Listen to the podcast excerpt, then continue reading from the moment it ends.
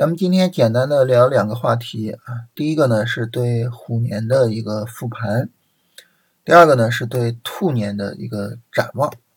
首先呢，我们来聊一下对虎年的复盘啊。大盘方面呢，呃，虎年全年啊，市场就走了一个熊市和一个熊转牛的过程啊，整体的概况啊就是这样。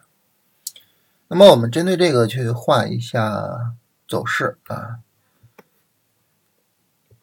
首先，我们明确一下，就是虎年春节是在这儿，这是春节前一天，这是春节后一天啊。这个地方我们过了春节，在虎年的春节之前啊，市场呢已经确定进入了熊市之中。那这个走势是怎么来的呢？呃，首先呢是这一段有一个波段上涨，但是没有突破波段前高啊，构造了波段级别的顶部结构。啊，那有了顶部结构呢，就有可能从牛市转为熊市，而这个转折的确定呢，是市场一个波段级别的破位，啊，波段级别的破位确定市场完成了牛转熊的过程，所以在虎年春节之前啊，我们就已经能够确定啊，市场是一个熊市了。这也是为什么我们当时说这个新的一年会是比较困难的一年啊，然后强调熊市的到来，然后我们就经历了熊市的主跌段，所以一进入虎年啊，马上就是经历了一个熊市的主跌段啊，这个整个的一个下跌的力度啊，下跌的幅度，下跌的时间都非常厉害。啊，当时呢，大家都说这个很像股灾，是吧？嗯，这一段行情，还有这一段，啊，这两段急剧的下跌，非常像股灾的时候，啊，大盘暴跌啊，然后市场一个波段级别的反弹啊，熊市的波段反弹，这个反弹呢依然没有突破波段前高，所以市场呢依然保持着熊市的一个过程。然后新一轮的波段下跌，这个波段下跌啊，就这段下跌具有着非常强的意义啊。为什么呢？因为这个波段下跌呢，它并没有跌破波段的前低啊，就这两个低点之间啊，整个是有一个波段级别的底台的。我们想，你波段级别的顶降，市场有可能扭转熊是吧？那波段级别的底台呢，这市场有可能熊转牛。所以，我们由这个波段下跌开始，就进入到了一个什么呢？进入到了一个熊转牛的过程之中啊，由此进入到熊转牛的过程。这个过程呢，一直持续到现在啊，到现在也没有结束啊。我们目前依然处于这个过程之中。那大家说呢？这个过程它会怎么结束呢？其实无外乎就是两个。第一个呢，就转折成功了，我们进入到了牛市。这个以什么为标志呢？以市场突破波段前高为标志。所以，如果说市场啊在兔年啊继续上涨，向上突破三千四啊，那么这个时候呢，我们在事实上就进入了牛市了啊。当然，并不是说突破三千四之后马上就可以买啊。这买我们知道肯定是要有下跌才能买啊，越大级别的下跌越值得去买。所以不是说到这儿能买，但是呢。就是它进入到了牛市了啊，这是一个标志性事件啊，这是第一个，就是转折结束啊。那当然这是一个比较好的转折结束，是吧？我们最终转折成功，但是也有可能什么呢？也有可能转折失败。转折失败就是什么呢？我们没进入牛市，我们反过来进入什么呢？持续的进入熊市。注意，转折失败进入熊市，一定是大力度的、大幅度的持续下跌，才能说转折失败。啊，这个下跌和谁比呢？和这一段主跌相比，有过之而无不及。啊，就是同样是一个熊市的主跌，只有这样才能说转折失败。如果说呢，这个市场展开波段下跌，啊，哪怕跌破两千九、跌破两千八啊。只要你这个下跌力度没有当时的主跌力度大，啊，周线上依然有构造底部结构的可能性，这个时候都不算转折失败啊，依然是处于转折过程中，依然处于熊转牛的过程中，我们依然按照熊转牛去进行操作啊。所以呢，整个熊转牛啊，它的这个结果就是转折成功、转折失败，以及呢继续保持啊。这是我们整个对于这个过去啊这一年的行情，就是这么两个过程。在这两个过程中呢，市场有两次大的波段上涨。这两次波段上涨呢都是非常剧烈的大幅度的上涨，啊，一个呢是四月末之后的行情，还有一个呢是十月末之后的行情，两段行情中间间隔了五个月的时间，呃，六个月的时间，数学不太好，这两段上涨都是力度非常大的上涨，当然这一段上涨我们很期待它能够突破前高，嗯，这个呢是和一八年的熊市不太一样的地方。我们来看一八年的熊市，一八年的熊市呢，整体市场的反弹力度很小啊。我们看，就基本上都是横盘式的一种情况，横盘震荡啊，并没有什么明显的空间啊，横盘震荡的走势。我们这个熊市的反弹有点像什么呢？有点像一五年这种熊市反弹啊，像一五年熊市的反弹力度相对来说非常大。所以整体来说呢，就是这两次反弹啊，性质上都属于反弹，因为都没有突破波段前高啊。我们当前这一波上涨虽然力度很强，但是到目前为止依然还没有任何一个指数突破波段前高，所以目前我们都定性为反弹的性质。那么这两个反弹都非常强，都具有很强的这个赚钱效应啊。所以今年这个熊市啊，去年啊，去年这个熊市 其实节奏把握的稍微好一些的话啊，还是。能赚到钱的啊，但是节奏把握的好一些，这个前提啊不太容易实现，是吧？这个事儿呢，我们下一期再聊啊，下一期我们再说关于节奏把握这个事情啊。但是总之呢，就是这个整个熊市其实对我们来说算是比较友好的啊，整体上算是比较友好的。呃，最后说一个大盘的情况，就是上涨的驱动逻辑啊，上涨的驱动逻辑都是政策的变化，呃，尤其是跟疫情相关的政策变化。所以政策的变化啊，政策的驱动，呃，依然是我们市场里面就最重要的驱动逻辑。四月末这一波行情呢，是因为当时这个上海疫情管控，然后管控比较严格之后呢，当时有一些这个。汽车行业的企业就发文啊，说，呃，再不放开一些的话啊，这个企业，呃，继续的没有办法生产的话，那么汽车行业可能会面临非常大的困难。所以后来呢，这个政府为了，哎，这个顺应民生啊，也是，呃，专门针对这些生产企业做了一些政策调控，啊，然后就走出来了四月末之后的这一波大幅度的反弹。然后十月末之后的这一波大幅反弹呢，是我们呃优化疫情管控啊，然后做了一个非常大幅度的政策转向啊，然后所带来的这个大幅度的行情。所以这两次波团呃波段的一个大的低点的转折啊，都是我们在呃疫情防控政策上做比较大的优化啊，适时做出来一些合适的调整所带来的这种大幅行情啊，所以政策。啊，无论是对于大盘的一个走势来说，还是对于板块的一个走势方向来说，其实影响都是非常大的。所以，对于政策的理解和解读，对于整个国民经济发展的方向的理解和解读，呃，可能还是对于我们来说哈，做基本面的一个非常重要的方面。这是关于大盘方面啊，咱们来从这三个角度简单聊一下啊，然后板块方面。在板块方面呢，呃，虎年的这些上涨啊，这是一个熊市主跌段的一个比较明显的反弹。这一波反弹啊，是春节之后第一波明显的反弹。在这一波反弹之中呢，是基建，呃，是主线板块啊，因为当时市场预期啊会有一些基建的政策去刺激经济。然后这一波反弹呢，是房地产是主线板块啊。因为当时有很多房地产救市的政策，这一波反弹的主线是新能源啊，主要是光伏，然后这一波反弹的主线，呃，到目前为止的话，主线应该算是消费啊，消费贯穿了始终。呃，然后医疗表现也是比较好的啊，然后金融啊，这里边也有很好的表现。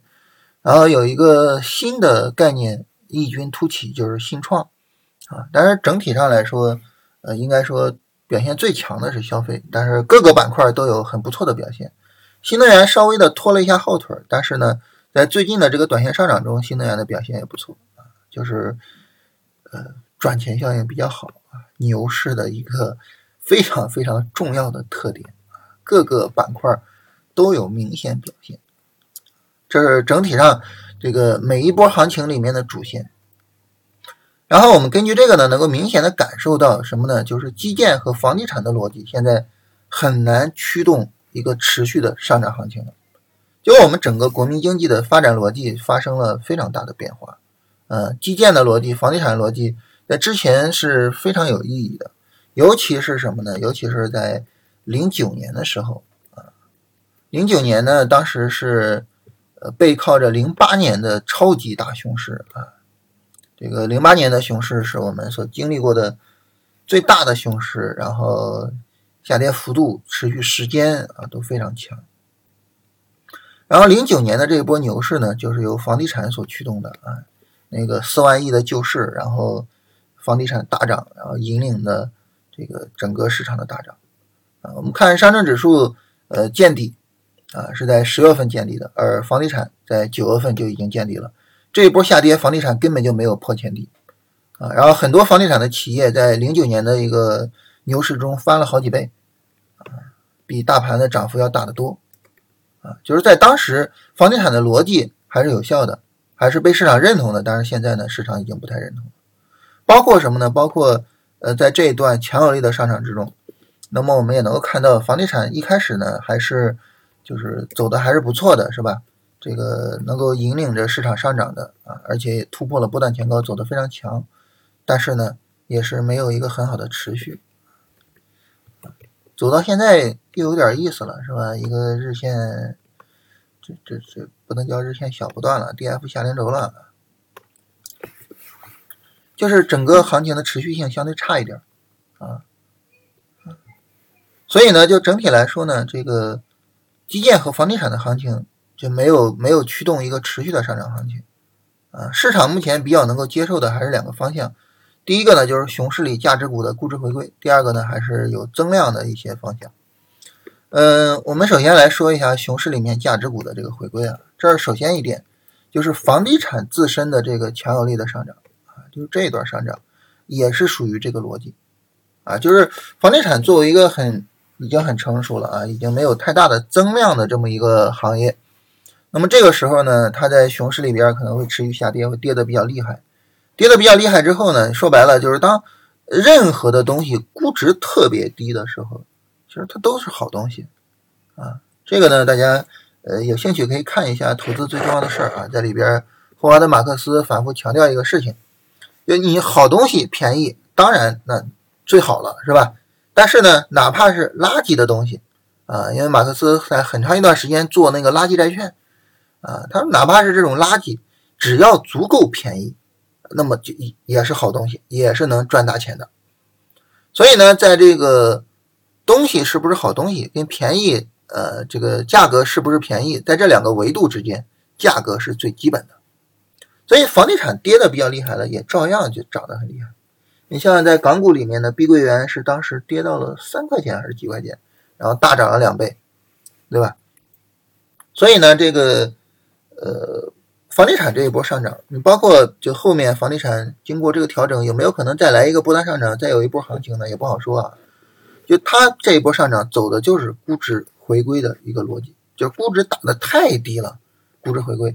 然后呢，咱们的这些白马股啊，这个在二一年、二二年跌的特别惨的那些白马股啊，比如说当时说什么格力呀，是吧？然后。当时说啊，跌的特别惨，是吧？格力啊，那么最近这些上涨也都是什么呢？也都是这个估值回归的这个逻辑啊。平安是吧？你看整个二一年跌的多惨，对吧？啊，然后目前这个上涨也是估值回归的逻辑，啊，就这个逻辑其实是市场里的永恒逻辑，就是一个东西，呃，它可能没有太大的增量了，它从一个成长股转变为了一个价值股，但是，呃，你比如说像白酒，是吧？白酒它未未来的增量会不会放缓，是吧？它会不会慢慢的从呃，A 股里面最牛的一个成长板块转变为一个价值板块，啊，那么这个时候呢，你对于它的估值体系来说，呃，它可能就是说会会会有一个长期的下跌也好，或者怎么样，然后但是当估值低到一定程度的时候，啊，所爆发出来的这种估值回归的力量，可能也会是一个非常强烈的上涨啊，所以呢，就是这个话题是一个永恒的话题，在熊市里面呢。做价值股的估值回归也是一个相对比较安全的呃一种操作，因为价值股它有它的底线，是吧？啊，我们有句话啊，叫做“跌时重质啊，涨时重势”。在市场下跌的时候呢，企业的质地啊更能够为企业提供支撑啊。在市场上涨的时候，你就看趋势就好了，就就不用不用太关心基本面啊。所以在熊市里面呢，这个价值股的估值回归是一个。非常重要的一个操作方向啊，在年末这一段白酒涨这么厉害，其实也是因为我们整体上看一下九 ETF，也是因为在这儿有一个极其剧烈的暴跌，是吧？把这个估值一下往下打了下去，然后才引发了如此强有力的反弹。如果不是有这波暴跌的话，那么这波反弹可能也没有这么大的力量，是吧？这个暴跌甚至跌破了。这个二一年以来的一个新低，这是第一个。第二个呢，就是还是有增量的行业，也就是那些成长性比较好的行业。我们看市场比较认同的这个光伏是吧？这种有增量的行业，当然光伏的增量，包括新能源车的增量，现在慢慢的也开始就是说可能遇到瓶颈或者怎么样。你像新能源车现在的行业渗透率已经到了百分之三十以上。这个市场空间其实也变小了，啊，呃，嗯，比如说这个行业它从渗透率从百分之十到百分之三十，它能翻两倍，啊，但是你百分之三十你渗透率你你怎么翻两倍呢？太难了，啊，所以它的这个行业增长的速度可能会放缓，这也是为什么我们很多新能源车的企业现在在走出国门，是吧？包括这个市场前面曾经炒过，呃，宁德和。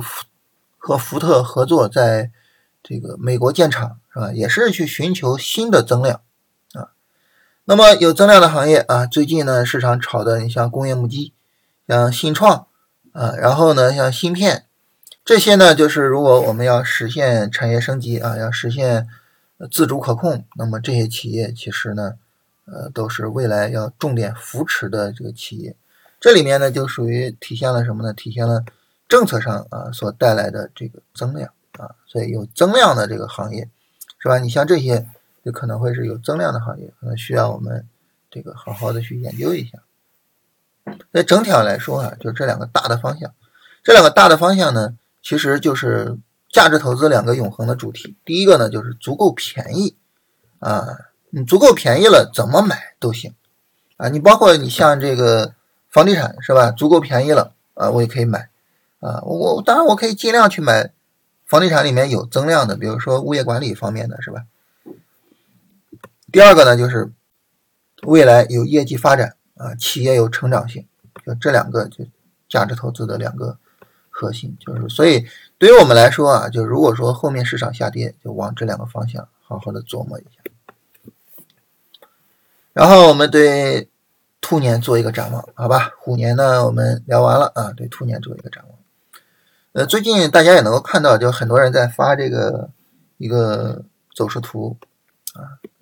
我我是看到很多人发，我不知道大家有没有看到啊。那走势图呢，我们直接走一个高级别，我们直接在季线上画啊。